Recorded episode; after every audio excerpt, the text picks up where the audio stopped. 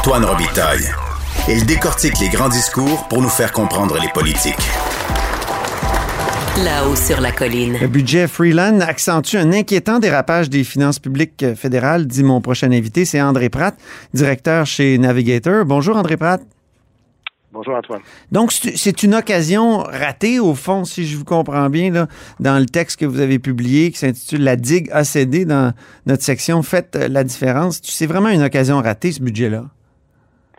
Ben, je pense que oui, parce que évidemment, avec la pandémie, là, on a tous compris que les gouvernements en général voulaient venir en aide le plus possible aux gens affectés par les conséquences économiques de la pandémie. Donc, ça, c'est correct. Bon, tout le monde a applaudi. Moi, je pense que peut-être on a perdu le contrôle un peu, mais en tout cas, le gouvernement fédéral a dépensé beaucoup d'argent. Le déficit est passé à 350 milliards l'an dernier, enfin, dans l'année qui se termine. On a compris ça. Maintenant, compte tenu justement de l'ampleur de ce qui venait de se passer, moi, je m'attendais à ce que le gouvernement du Canada dise, bon, OK, la, la, la, pandémie, on commence à voir la fin. Il faut avoir un plan pour rétablir l'état des finances publiques. Ça ne veut pas dire qu'il faut, il faut que tout arrête au gouvernement. Là. Oui. Ça veut dire qu'il faut avoir un plan pour rétablir une sorte d'équilibre. Or, ce que le gouvernement fait, au contraire, c'est de continuer d'augmenter les dépenses du gouvernement du Canada. Et en, réalité, si tu regardes avant la pandémie, la dette du gouvernement était d'à peu près 700 milliards. Dans cinq ans, compte tenu de toutes les dépenses qui ont été faites à la pandémie et les dépenses additionnelles du budget Freeland, on va passer à 1400 milliards. De 700 milliards à 1400 milliards, la dette du gouvernement du Canada va avoir doublé. C'est fou. C'est quand même incroyable. Ouais. Alors, moi, je dis, je veux dire, moi, par exemple, prenons le programme de garderie super bonne chose. Au Québec, on a montré que ce programme-là avait des effets économiques, notamment en permettant aux femmes d'être plus nombreuses sur le marché du travail. Donc, très bonne idée. Mais est-ce que le gouvernement du Canada doit dès maintenant dire, moi, je m'engage à payer la moitié des coûts de ce régime-là dans les autres provinces? Parce qu'on sait que lorsque l'assurance maladie a été créée dans les années 60, le gouvernement du Canada disait la même chose. On va payer la moitié des coûts, faites-vous-en pas. Puis on est rendu à 25% parce qu'évidemment, à un moment donné, ça coûte tellement cher que le gouvernement du Canada a dit, ben moi, j'arrête de payer là, euh, une part plus substantielle de ce programme-là d'assurance maladie. La même chose va arriver avec les garderies, c'est comme évident. Alors, ça ne veut pas dire qu'il fallait pas faire un programme d'aide pour la création de places en garderie, mais est-ce qu'il fallait que ce soit à cette ampleur-là, compte tenu de la détérioration de l'état des finances publiques créées par la pandémie? C'est là que je mets un petit drapeau rouge. C'est ça. Puis en plus, c'est un budget antifédéral. Vous parlez des garderies, c'est peut-être l'exemple central, mais vous en donnez plein d'autres. Euh, c'est la liste que, que vous exposez est, fascinante. Là. vous dites même que c'est indécent. C'est fou. Je vais juste en nommer quelques-uns. Initiative pour vieillir dans la dignité à la maison, normes nationales pour les soins de longue durée euh, pour la, et pour la santé mentale, espace mieux-être Canada. Conseil, consultatif national sur la garde des enfants, mais et là, il y en a d'autres, et il y en a pour 841 pages, comme vous écrivez. C'est un budget anti-fédéral. Quand on est fédéraliste, c'est fâchant d'une certaine façon. Ben, oui, moi, j'aime pas voir le gouvernement du Canada se mêler des juridictions des provinces, plus que j'aime pas le contraire non plus. Je pense que c'est très important dans un régime fédéral de respecter les compétences. Maintenant, il y a, un peu une euh, il y a un peu une contradiction parce que dans certains cas, le gouvernement du Canada, le gouvernement fédéral dit on comprend que le Québec a juridiction là-dedans, l'immigration, par exemple. Même les garderies, hein, le gouvernement dit tout de suite, on va, on va verser une compensation au Québec parce qu'on comprend que le Québec, évidemment, a déjà son programme. Mais par contre, dans d'autres domaines, là, le gouvernement du Canada, par exemple, les normes nationales pour les CHSLD, moi, je me dis, avant de, je veux dire, il y a beaucoup de reproches qu'on peut faire à la gestion des CHSLD pendant la crise. Ben oui. Et ça, c'est une chose. Maintenant, ceci dit, est-ce que c'est le gouvernement fédéral qui a la solution? J'en doute beaucoup. Et je pense que le gouvernement fédéral devrait euh, s'intéresser, par exemple, à sa propre gestion des vaccins.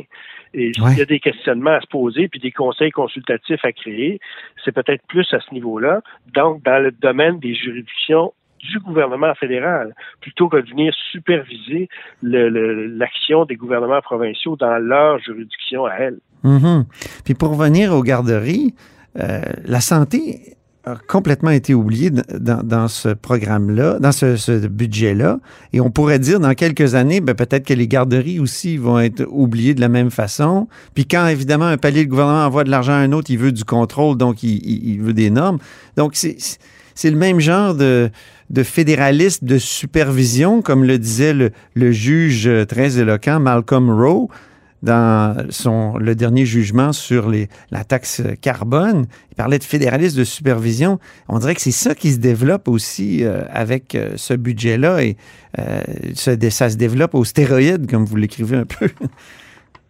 Oui, non, tout à fait. Puis si vous, vous lisez le, le, le budget, les, les 800 quelques pages du budget, vous voyez qu'il y a des dizaines et des dizaines et des dizaines d'initiatives, certaines dans les champs de compétences des provinces, plusieurs dans les champs de compétences du fédéral, mais là n'est pas la question.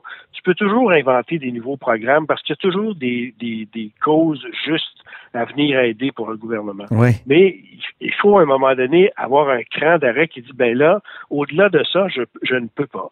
C'est peut-être ça l'utilité du déficit zéro. C'est pas de faire une obsession mm. sur le zéro. On peut décider que le, le, le cran d'arrêt est à 10 milliards de déficit puis pas à zéro pas d'obsession sur le zéro, mais ça prend un cran d'arrêt quelque part. Parce que sinon, le ministre des Finances et le président du Conseil du Trésor ne sont pas capables d'empêcher la création de toutes sortes de nouvelles initiatives.